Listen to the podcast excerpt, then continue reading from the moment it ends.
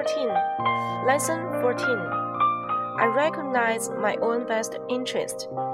I am aware that whatever I see is only a small part of the whole picture, because I cannot see the whole picture.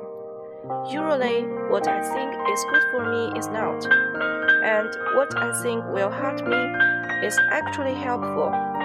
In opening myself to this knowledge, I finally understand that I can let go of taking a chance at being right or wrong. Because my own best interest is always being served in my life. Today, I give up in resistance and recognize my own best interest. Recommended reading Serving my own best interest. Sharing the lesson of others. Assignment for day 14. Hug someone you normally would not hug. This is to be a sincere hug, not a quick one. What goes through your mind and how do you feel about yourself as you hug this person?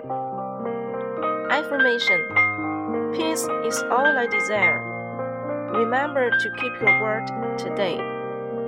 第十四天，第十四课，我认出我的最佳利益。 我察觉到，不论我看到什么，都只是整幅图的一小部分，因为我不能看见整幅图。通常，我认为对我好的，其实并不是；而我认为对我会有伤害的，事实上对我却有帮助。通过对这份了悟的敞开，我终于明白，我能够放下在对与错之间碰运气，因为在我生命中出现的一切，都是为了我的最佳利益。今天我放弃抗拒，认出我的最佳利益。导读文章，为了我的最佳利益，分享他人的课题。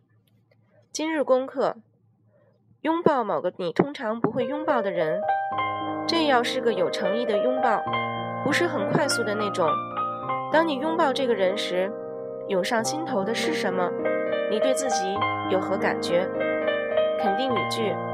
和平是我唯一的渴望，谨记今天，信守承诺。